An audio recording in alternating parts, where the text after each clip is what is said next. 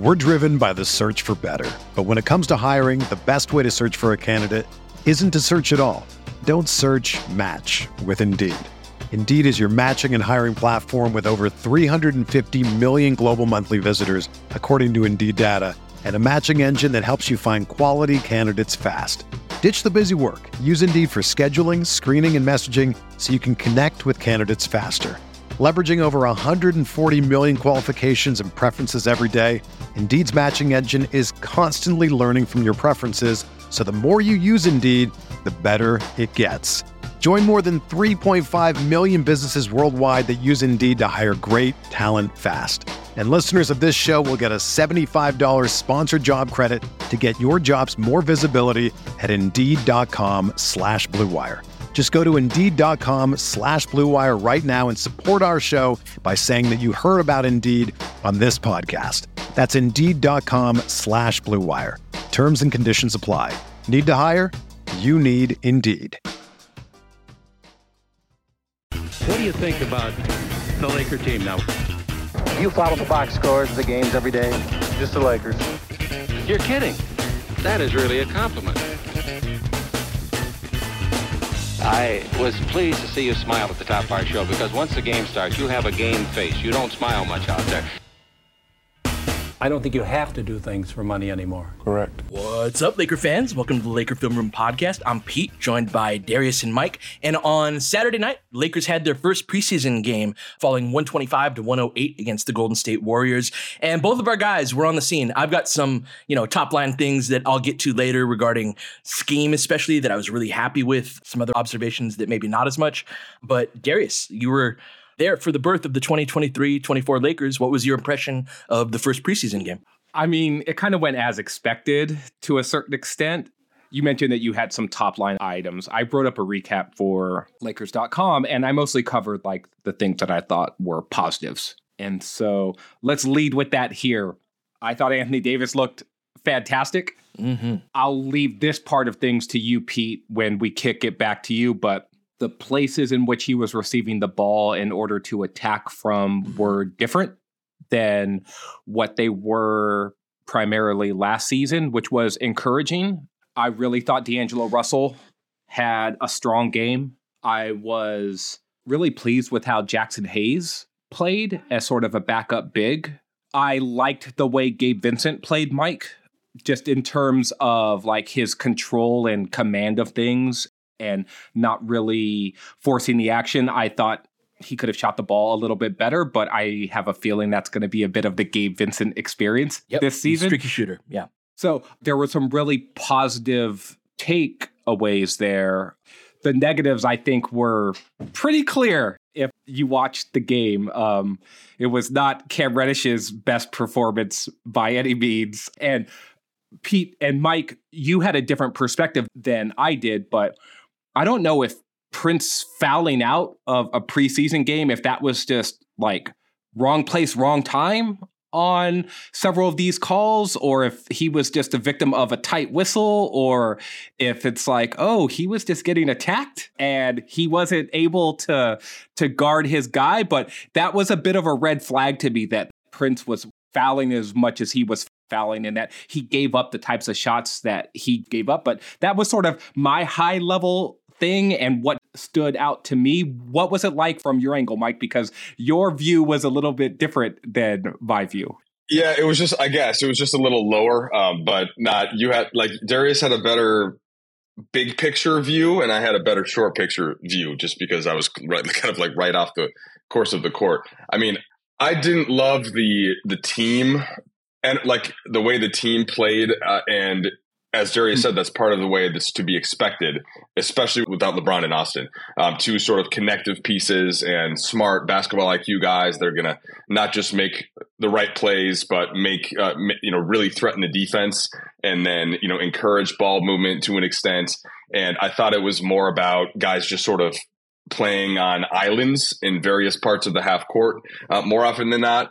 And you know, Golden State, I thought popped the ball around a lot better and part of that is because they had most of their guys playing, aside from Draymond. And you know, Steph alone kind of creates a lot of that energy um, in the half court, where uh, where the ball's popping and people are running. And so, just but that is in preseason game number one, not a big deal. Uh, so it's just like being there, and I, I, think you probably sense some of this tone from Darvin Ham if you got a chance to watch his post game. It's just kind of like, yeah, I saw some good things, you know, D'Angelo Russell and Anthony Davis, and uh, there are various players that did uh, did things that you like to see. You know, Vanderbilt hitting a couple of threes, but in terms of a team collective effort, it, it was certainly lacking, uh, and that's not cause for alarm. I think that that's something that can change as simply as um, getting LeBron and Austin back and slotting appropriately and actually playing lineups that we're going to see in the regular season, which we did not. Uh, I don't know if there's a single group out there that you said that's likely to be a five man unit uh, because of the because of how integral Le- LeBron and Austin will be to most groups. And then you know Davis playing. What did he end up playing? Like 18 minutes. Uh, 13. Like 13. Yeah, yeah. played 13 minutes, and Russell 16 minutes. So with AD 13 minutes, LeBron zero, Reeves zero, D'Lo 16. Uh, there's not a lot of groups that we could take much from uh, for me.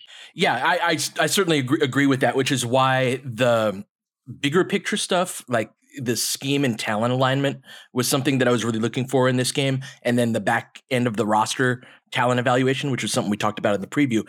And in terms of like the alignment of the scheme and the roster, really excited about that. Darius uh, alluded to AD getting the ball in different spots um, in order to attack.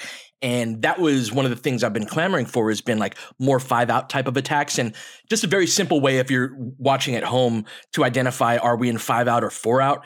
If we're in five out, AD or the big Wood uh, was in this place as well, as was Hayes, will have the ball at the top of the key a lot more often. So if you see that happening kind of on a regular basis, we're in those delay sets that are kind of that are five out t- style of spacing. And what this does is it gets our best player the ball in the middle of the court with action happening around him where if the defense overreacts to AD, meaning that it's like, oh, I don't care about all these screens you're setting for the guy in the corner or the flare screen to uh, on the wing or whatever, we're worried about Anthony Davis driving to the basket.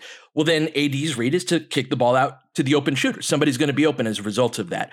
But if they are occupied, and this is going to be even more so with LeBron and Austin in the picture, if they are occupied by good shooters and cutters in that off ball action, it gives you a whole world of space to go in either direction. And AD, the first two buckets of the game were AD cooking Kevon Looney off of the dribble in space. And that to me is like AD the wing that I've been really dying to see, not just the guy that rolls to the basket over and over again, but putting him in the space to be able to do that also addresses what I was a little bit concerned about in terms that of our ability to get downhill off of the dribble. I love our skill guards. We've been clamoring for that too, but we've also lost some of the ability to even with Lonnie and Dennis going out, right? These are speed guys that can get downhill and I think it speaks really highly of Darvin D in that like the four out type of style of basketball was what Darvin came from in Milwaukee and in Atlanta alongside Budenholzer. And it's more conducive to guys who can beat you off of the dribble, uh, like guards, pick and roll type of play that you know guys can beat you off the dribble in that respect. And I had wondered like will he make an adjustment for a team that's probably more conducive to running that five outs type of style. And that's exactly what he did. I also, you know, there was some switching on the defensive end. You brought up Jaxson Hayes. He amongst the players of all the like I, I don't want to like over I don't want to put too much emphasis on the first preseason game, but I also think that the blink style analysis, the Malcolm Gladwell, you know, how do you react to something in the first few seconds? I do think that has a little bit of value. It's the first part of your evaluation. And Hayes was a guy that was like, oh, yeah, that's going to work. That gravity that he has rolling to the rim. He also understands how to play the position in an off ball way, whereas Wood is more of an on ball style of player who, when he catches the ball at the top of the key, his first instinct is to attack the basket and try to get a bucket for himself. Hayes is first instinct is to like flow into ball reversal in a ball screen with the guard that's on the opposite side and then roll you know roll hard to the basket. So between just the schematic stuff and then hayes like really standing out as a backup center option those were two things i was really excited about d. I'll get into more of the things that that weren't so good later but ad being great D'Lo looking fully in control and the scheme matching the talent is way more important to me than the than a lot of the bad that came from this game AD looking great, D'Lo looking fully in control, and the talent I think matching kind of the scheme that and the the changes that Darvin's made, and and then Hayes looking as a backup center option. Those were the top line things that stood out to me, and they're more important I think than the bad that we saw in that game. I think the key point that you made there, Pete, is not one that many people are going to get, uh, including you know even many of us at the game whose job is to cover the game in the alignment with the scheme and the difference in scheme from last year. And that's something I think that I'll be curious to hear also just what Darvin Ham has to say about it. Uh, and then we'll see if it's implemented continually as we get through the next preseason game, which will be in Vegas tonight. And I think you're right. Also, like the points that I made about the things that didn't work as well are mitigated by the fact that they're just not likely to happen much uh, when the when the team is actually playing games. It's not like so at Boston, for example, they had Jrue Holiday coming off the bench, oh, which wow. I you can make all the arguments you want about their continuity from last year, and uh, I just think it's silly. Uh, Holiday is like one of the 15 best players in the league, and it, it just seems like he should start and figure out the rest around it. Um, and maybe that will change. Maybe he'll end up starting um, as they go into things. But so there's nothing like that for the Lakers. Like, wait, why was this guy in this spot? So what I was most curious about, aside from the scheme stuff, which you already addressed uh, perfectly, was who does he, who does Darvin Ham call upon first? Because it doesn't always dictate mm-hmm. exactly how the rotation will play out, but the rotation decisions in this game every single time I was like, yep, I like I like the order that these are happening in, and I don't know that that yep. was always the case last year um, or the year before either. And the first example would be Max Christie, um, who I thought was great and who we've been talking about a lot in this pod. But he was the first player off the bench. He played the most minutes of anybody in the game uh, at 25 and you know Cam Reddish came in later, and I thought Max, you know, was just clearly a better fit uh, for the units that he was in, and that will even exacerbate when LeBron and Austin Reeves return. So that was one example. And then like when Taurean Prince came in, and by the time you get down to you know, Jalen Hood Schifino and Maxwell Lewis and Castleton, like I, those guys are not going to be in the normal rotation. I think that Hood Schifino mm-hmm. has some showed some flashes of things that as the year goes on and as he gets some more experience, then you know if there's an injury, you could put him in. He physically is huge, like that. He's a big guard, like that's great. He rebounded the ball well. He had six boards, but mm-hmm. there are other things where he didn't do as well, and the Lakers aren't going to need him to because he probably won't be playing, you know, in those in those contexts. So just the order and the decisions of the lineups, even without Austin and LeBron, I thought were significant, and you know gives us a, a good a good idea of what things are going to be like. Um, and that's without even addressing the that fifth starter spot, which I still believe um, Vanderbilt can right. fill at least to start the season. You know, Austin's out, then Gabe is the next man up in the starting lineup, and then Gabe is out of that second unit as a result of that, and then Jalen steps into that role, right? And it was easy, easy to see that. Although in the front court, both Rui and Vando starting doesn't necessarily provide clarification there. So let's take a break. When we come back, let's talk a little bit about that bench unit that struggled. We're driven by the search for better. But when it comes to hiring, the best way to search for a candidate isn't to search at all. Don't search match with Indeed. Indeed is your matching and hiring platform with over 350 million global monthly visitors, according to Indeed data, and a matching engine that helps you find quality candidates fast. Ditch the busy work. Use Indeed for scheduling, screening, and messaging so you can connect with candidates faster. Leveraging over 140 million qualifications and preferences every day, Indeed's matching engine is constantly learning from your preferences, so the more you use Indeed, the better it gets. Join more than 3.5 million businesses worldwide that use Indeed to hire great talent fast. And listeners of this show will get a $75 sponsored job credit to get your jobs more visibility at Indeed.com slash BlueWire. Just go to Indeed.com slash BlueWire right now and support our show by saying that you heard about Indeed on this podcast. That's Indeed.com slash BlueWire. Terms and conditions apply. Need to hire? You need Indeed. When you need mealtime inspiration, it's worth shopping Kroger, where you'll find over 30,000 mouthwatering choices that excite your inner foodie. And no matter what tasty choice you make, you'll enjoy our everyday low prices, plus extra ways to save, like digital coupons worth over $600 each week. You can also save up to $1 off per gallon at the pump with fuel points. More savings and more inspiring flavors make shopping Kroger worth it every time. Kroger, fresh for everyone. Fuel restrictions apply.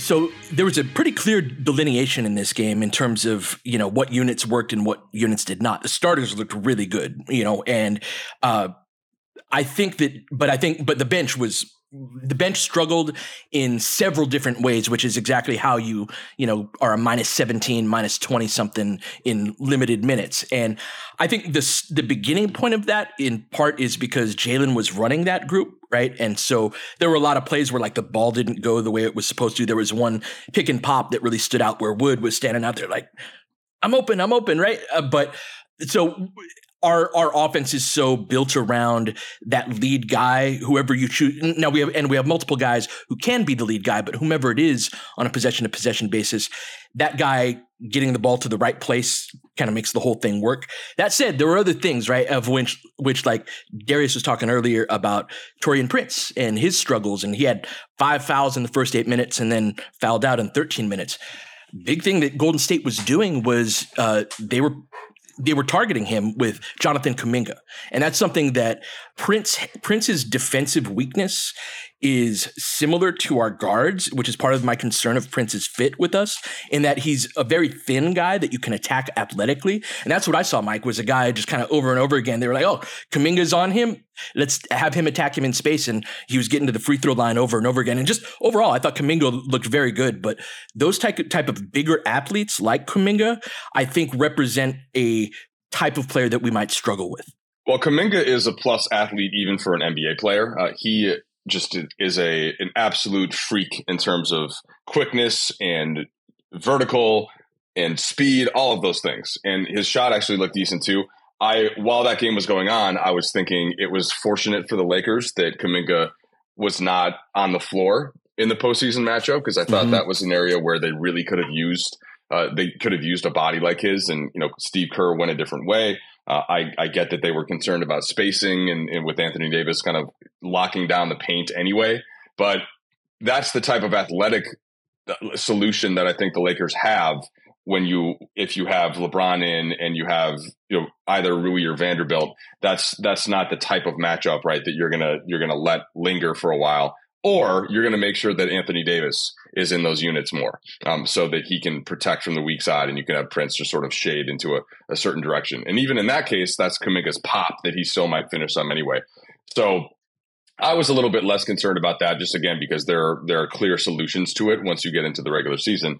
Uh, but the question would be then, do you think that Max Christie can slide up that big, you know, to somebody with that level of explosion? Because, you know, Max is essentially – told me he's comfortable guarding one through four and even some fives. He's one of those guys where he he just thinks that he can take the challenge. Uh, and uh, I'm I like him on the, the, sort of more pure wing, but that's uh it's going to be an interesting thing if how just how much does Max want to bite out? Uh, how much of a how much of a bite does he want to take out of the playing time and uh, and the scheme and like where he's going to be in terms of whom he's defending? So to push that question back to you, if Prince is struggling with a certain matchup like that, who are the guys that fill in more? And is it is it not just is it a different bench player as opposed to just more Vanderbilt, more Hachimura, more LeBron, more AD? The problem with that is that if we're switching screens on that, it's not really our choice to not put Prince on that guy. It's the offense's choice, right? And so if there is that style of athlete, they can find the guy on the floor that you can kind of go through. And that's part of the reason I think we're going to have extended conversations about lineup construction when AD is not on the floor, in part because if, and that's one thing that Hayes I thought did especially well. And Hayes was not part the big man in the groups that struggled. He was actually a positive on the night. And part of it to me, Mike, is, is each guy on the floor somebody that can hold their own ground or can you go through them against a plus level athlete, right? And if there is that Kuminga type who's a high level athlete, even for an NBA player, can you sort of shut the gates with help? And this is going to be a big conversation that we have this year, uh, I think, too, is about our help defense because there's going to be a lot of situations where the individual matchup is disadvantaged. D. That's part of the weaknesses of switching, right? You let the offense pick who they get to go after with who. And if that's the case, there's going to be a mismatch. And then how do you work with that? How do you send help and rotate off of the ball in order to minimize that? Going to be one of the big stories of how we switch this year. Yeah, and I think that this is part of the calculus about switching in general and who is helping and who is viewing things. And it's why I mentioned that I didn't expect some drastic scheme change because the idea of being, we're a switch team, you got to practice that a lot like that has to be a part of your identity mm-hmm. because the principles and the help angles and who you're paying attention to and what your quote unquote rules are around like how you're going to engage the offense when you're switching defensively, mm-hmm. those are different. And there's only so much RAM that you want your guys to have to dedicate to thinking the game defensively. In fact, you probably don't want them thinking at all. You want it so ingrained in them that they understand where they're supposed to go and and what their position is supposed to be on any given scenario. After one game, and again, you don't want to put too much stock in one game. But one of the things that we saw with some of the players on the roster were like, oh, well, how different are you going to be from the version of the player you've like you've been before? And I think all through the signing period and before you see guys in game action, it is pretty easy to convince yourself that like this new thing is going to work different for you than it worked for the previous places. And mm-hmm. I've been guilty of this in like some of my discussions, both on this pod and off of it, about like Cam Reddish, for example. Like, oh, I he's got this pedigree. He's gonna be playing underneath like LeBron James and with Anthony Davis. These are guys who are just elite players who are also part of like his representation like, in terms of the agency and all Klutch and all this other stuff, right? But it's just like Cam might have had the worst game of any player who stepped on the court for the Lakers, and he did a bunch of stuff that was just like, oh, this is the same dude that you've been, and probably why you're on your fourth or fifth team through four years of an NBA career. And so I know I got away from the idea of like switching to like now I'm targeting a specific player, but that idea of can you do the thing that you're supposed to do on this possession and then do something totally different like on the next possession and can you hold it all in your brain? I have concerns about whether or not the defensive acumen of some of the players is going to be high enough to do all of those different things effectively if that makes sense. That's why to me just to put it plainly like the plan when AD is on the floor defensively versus the plan when he is not are in some ways they got to be two different plans. You got to be much more uh, intentional. You have many more weaknesses uh, all around the roster defensively in terms of guys that that can be attacked. And so how you go about approaching that, I think, is is super important. Um, and so within that, again, the the Hayes Wood battle. I'm curious if there if that is a battle, Mike, if that is a training camp type of thing, because Hayes to me was so much better than Wood, and in terms of not just and Wood didn't have a good game for Wood, um, and I think that having a distributor with the ball in that was in Jalen's position, but if that's LeBron James instead, because that's usually going to be the non AD unit where Wood is in the game, like, yeah, he's going to get the ball on a wide open pick and pop and show the ability to do his thing. That said, um, Wood looked uh, looks a little out of shape to me, um, and Hayes looked fantastic and and so I'm super curious. Like to me, it's Hayes took a big step ahead of Wood in the perhaps imagined uh, per, perhaps imagined backup big uh, competition for me. Yeah, I agree. It's the same thing with so if you if you just take Max Christie uh, and you take Jaxson Hayes and then everything else that was mostly expected and you move a couple of guys out, and in this case, it would be Wood and Reddish. Like those are the two position tight battles that watching one game of preseason basketball, whatever the context and whatever the rotations, even if they weren't normal, those would be the obvious reaction. So the question is, as the season goes on, though, like what's the best way for the coaching staff to still get something out of everybody? Uh, clearly, in the preseason, you give guys another chance uh, to play, to respond, to look a little bit better.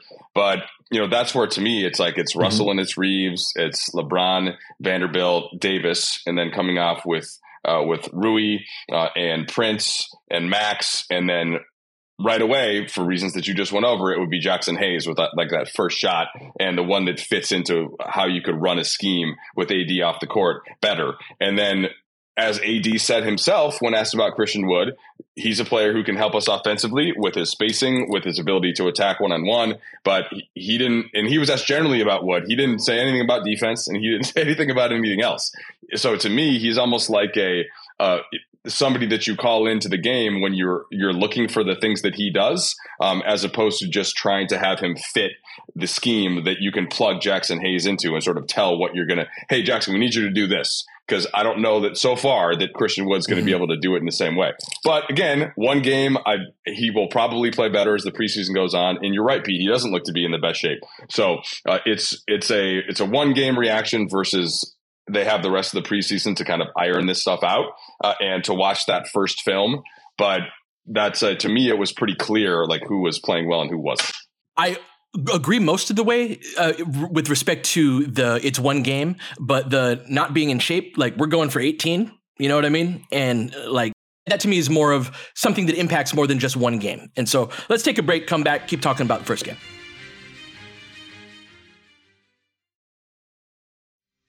Another day is here, and you're ready for it. What to wear? Check. Breakfast, lunch, and dinner? Check. Planning for what's next and how to save for it? That's where Bank of America can help. For your financial to-dos, Bank of America has experts ready to help get you closer to your goals. Get started at one of our local financial centers or 24-7 in our mobile banking app. Find a location near you at bankofamerica.com slash talk to us. What would you like the power to do? Mobile banking requires downloading the app and is only available for select devices. Message and data rates may apply. Bank of America and a member FDIC. Just the, so the, the in shape comment, which we both we both agreed. My my long term view of that is just that even if a player doesn't come in to camp in shape, which is a negative, period. That player typically will get in shape just by the nature of the NBA season. Shaq would be a great example uh, of this, and I know a lot was a lot of um, tears were shed over that internally in the past. But it's uh, it's a negative go- going in, but who knows what the reason is for it? Uh, and I just think that eventually when games actually matter more as the season goes on that, that that will be less of an issue so what is the talent then how does it play out but you know basically we agree I also think that Wood is a test case in in his own right around like some of the stuff that Darvin said in um, pre-camp availability when he spoke about Wood and his history with Wood and his belief in Wood as as a player. But Darvin said it bluntly that in his conversations with Wood, it's been about, I know that you can like produce points and yet you can get stats and you can get numbers, but we want to see those numbers um, contribute to winning. And that's the next step for you as as a player, and we want to see that. And I'm where game one sort of um, bumped up against my concerns with Wood coming in in general is that he Wood was certainly missed on several different like actions where he was he was available on pick mm-hmm. and pops pretty much all night and he was available on a couple of swing swings where the guy just didn't make the pass and this goes back to Mike's earlier point about guys playing yeah. on on an island a little bit and your comment about JHS earlier Pete where it's yeah. just like JHS clearly didn't realize or wasn't looking for the pop. He just wasn't. He was looking to get into the mid range, and he looked more effective when a guy was getting downhill with him because you could tell that that's the sort of big that he's played with in the past. The all he had to do was turn and pitch back a couple of different times, and Wood would have gotten a pretty open three, and he didn't get it. And I don't look, I don't want to play like body language guy or anything like that. I'll just put myself in Wood's position. Wood's a scorer. He's a dude who wants to touch and see the ball sure. go in the basket. And several opportunities that he should and has typically gotten over the course of his career, the ball just didn't find him. And that's going to be something that I think he's going to need to adjust to on this Lakers team is that he is not one of the top two or three options. He might not even be one of the four or five top top options. He will on depending on like I'm talking about in the hierarchy of the entire team right? And, and so, sure. sure.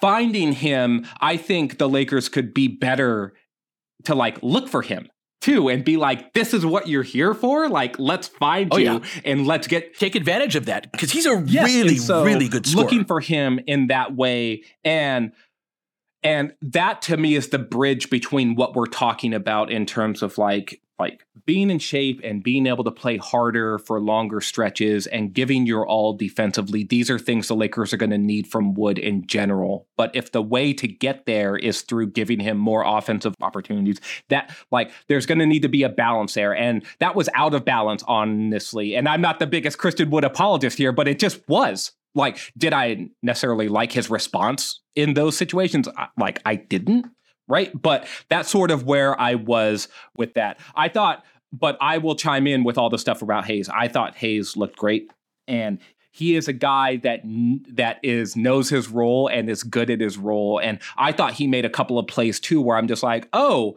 it's interesting that you can make that pass or that you understand that read as yeah. a dive man yes. because if you're a dive man and you catch a lob but you land almost lo- around the sideline and then you're like oh look my read is corner here to make the corner pass, and he zipped that pass to Vando, and Vando gets a wide open three that that he buries. It's just like that's the chain that you want to see, and Hayes was yep. pretty good at that stuff, which I think is another reason why he's elevating to me after one game. So to just zoom out on this on this point specifically, if you can get a plus or at least somebody that seems like, yep, that's going to be a fit with a vet min that really helps the team when you have the type of continuity that the Lakers already do, where they know what they're going to get for the most part from AD, from LeBron, from Rui, from Vanderbilt, from Russell, uh, from Max Christie, from Austin. Like that, that's kind of assumed. So then you're Jaxson Hayes, a bit of a question mark coming in. Okay, checks the first box. That's good news. Uh, that Taurean Prince, I think we've at least seen mm-hmm. enough of his success in the NBA to know what he's going to do. The first game didn't go great. Uh, not a huge deal. Let's see what he does in the second game. And then Gabe Vincent to me also just immediately checks the box. Yes, he's going to miss a couple shots here and there, but he's steady. I loved his ball pressure, um, getting right up into Steph's face. You know, he's he's, yeah. he's tough.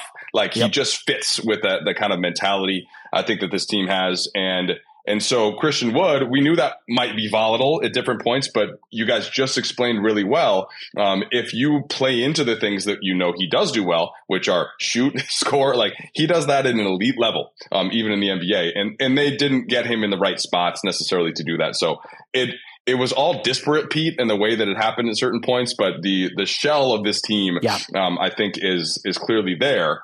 I and I this would be a different point. I just also think like the Warriors have a lot going on well for them, and so do a lot of the other teams in the West. So that's that's my typical point for before, where we can't just lock in the Lakers into the like the Western Conference Finals or the Finals because uh, there are other good teams. But the shell of Absolutely. the shell of what they need to be um, is there. Very much so. I think uh, that again, all of the things that went well in this game were a lot of the really most important things, far more so than these these lineups, like you said, that will never play together. Uh, that said, I do think that our bench in particular has specific weaknesses that this was an opening shot of what some of those things are and it's going to be part of what the Lakers have to navigate over the course of the season and so that to me the your your comment about Hayes' passing D is if we are in these types of like five out type of sets a lot the five at the top of the key uh, is oftentimes in the center of the action, even if it's just to swing the ball, right? Like ball reversal is a big concept within five out style basketball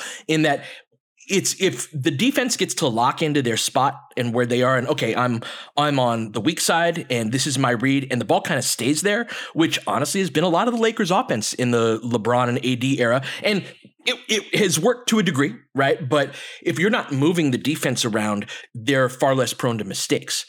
If you're five in the middle uh, if your five that has the ball in the middle knows where the ball is supposed to go next and reads it quickly, like you know who I thought had great chemistry was was Hayes and Max. Max would come flying off of the corner, especially in the second half when they played together, flying out of the right corner, going to his left, and Hayes would immediately flow into the handoff. Like he knew it was coming, just like that Vando pass you were talking about.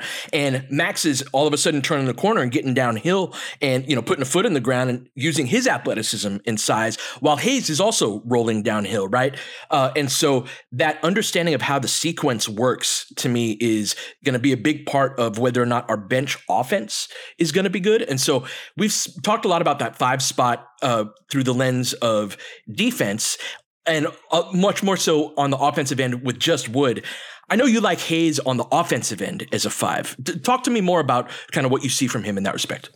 I just like the idea, man, of a guy who screens hard and screens well and then can turn and plant and get downhill quickly, right? Like I remember Dwight's last year with the Lakers when after he had gone away to Philly and then he came back for that last run. So his third stint with the Lakers, he Dwight was always an excellent screener. Like he just put his body in there and he knock a guy off, but his ability to then turn and get into his role was just not where it had been in previous seasons and no.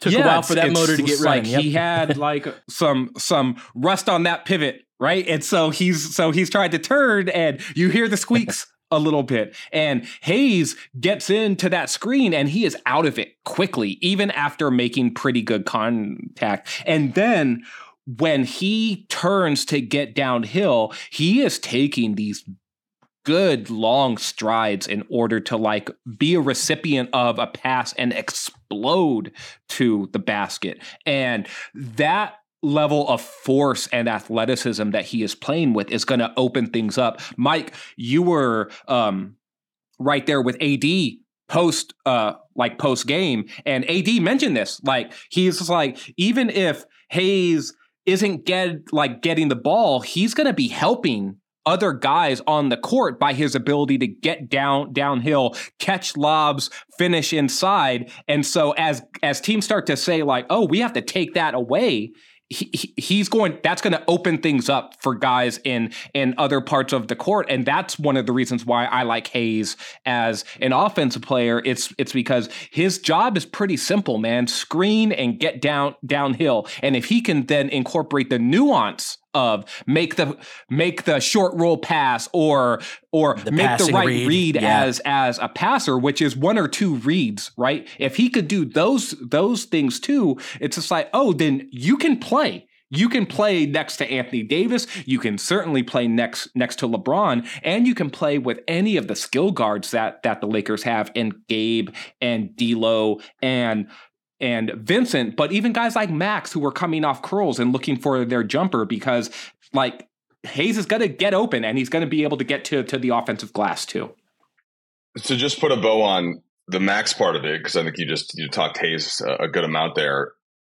Max has already got the trust of the veterans, uh, and Anthony Davis spoke to that if you want to, I tweeted it from my at Lakers reporter account. Spectrum put out the video of AD, and the last question I asked him was about Max and uh, essentially just how much they tr- he trusts him to be on the court. And AD was emphatic uh, about that, and that to me goes a long way because right? these guys, especially AD and LeBron, they're not going to say something like that just to say it. Like some players, you can hey didn't mm-hmm. didn't player X play great, and the player will just sort of play along. Like I put out a a, a general question about it, and then AD. Um, so he, by the way, he also says something nice about um, D'Moi Hodge. We can, yeah, we can get into that in a different D'Moi Hodge, but yeah that the fact that Max at this age has sort of won the vets over, um, and they know they can trust and they know they can expect essentially good basketball from him. Um, I just think is a major thing because it's not easy to get a guy of that size um, with with the who also kind of understands how to play and isn't just out there trying to get his own thing done. Uh, that to me is gonna is gonna be a big deal for the Lakers this year, and it's just a nice start of to have that continue to have Max continue his development like this. Max and Hayes to me represent the two mo- likeliest places of kind of finding that Malik Monk, that you know uh, vetman type of guy who was just didn't have the role the year before. Max obviously on this this Lakers team that had a bunch of guards ahead of him, um, and then Hayes in a situation where what he did was kind of duplicative with a lot of the other bigs on the roster and the guards that they had. Like, think about who is passing Hayes the ball in New Orleans relative to who's going to be passing him the ball with the Lakers. Like, the way that he got to the rim off of the screens the way you were talking earlier, D.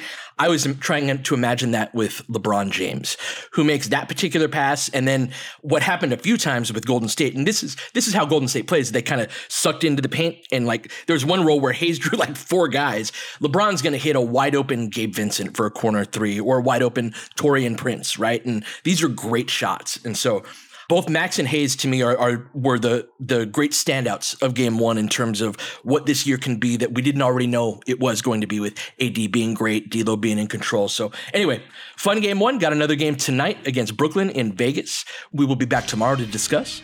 But until then, you've been listening to Laker Film Room Podcast. We'll catch you guys next time. James has got it in low to McHale. McHale wants to turn. He's double team. Just pass out of front. Broken up by Worthy. Tip to Magic. Worthy dies on his belly. Magic scores. Magic got it. Magic fires again. They will. Lakers win the game.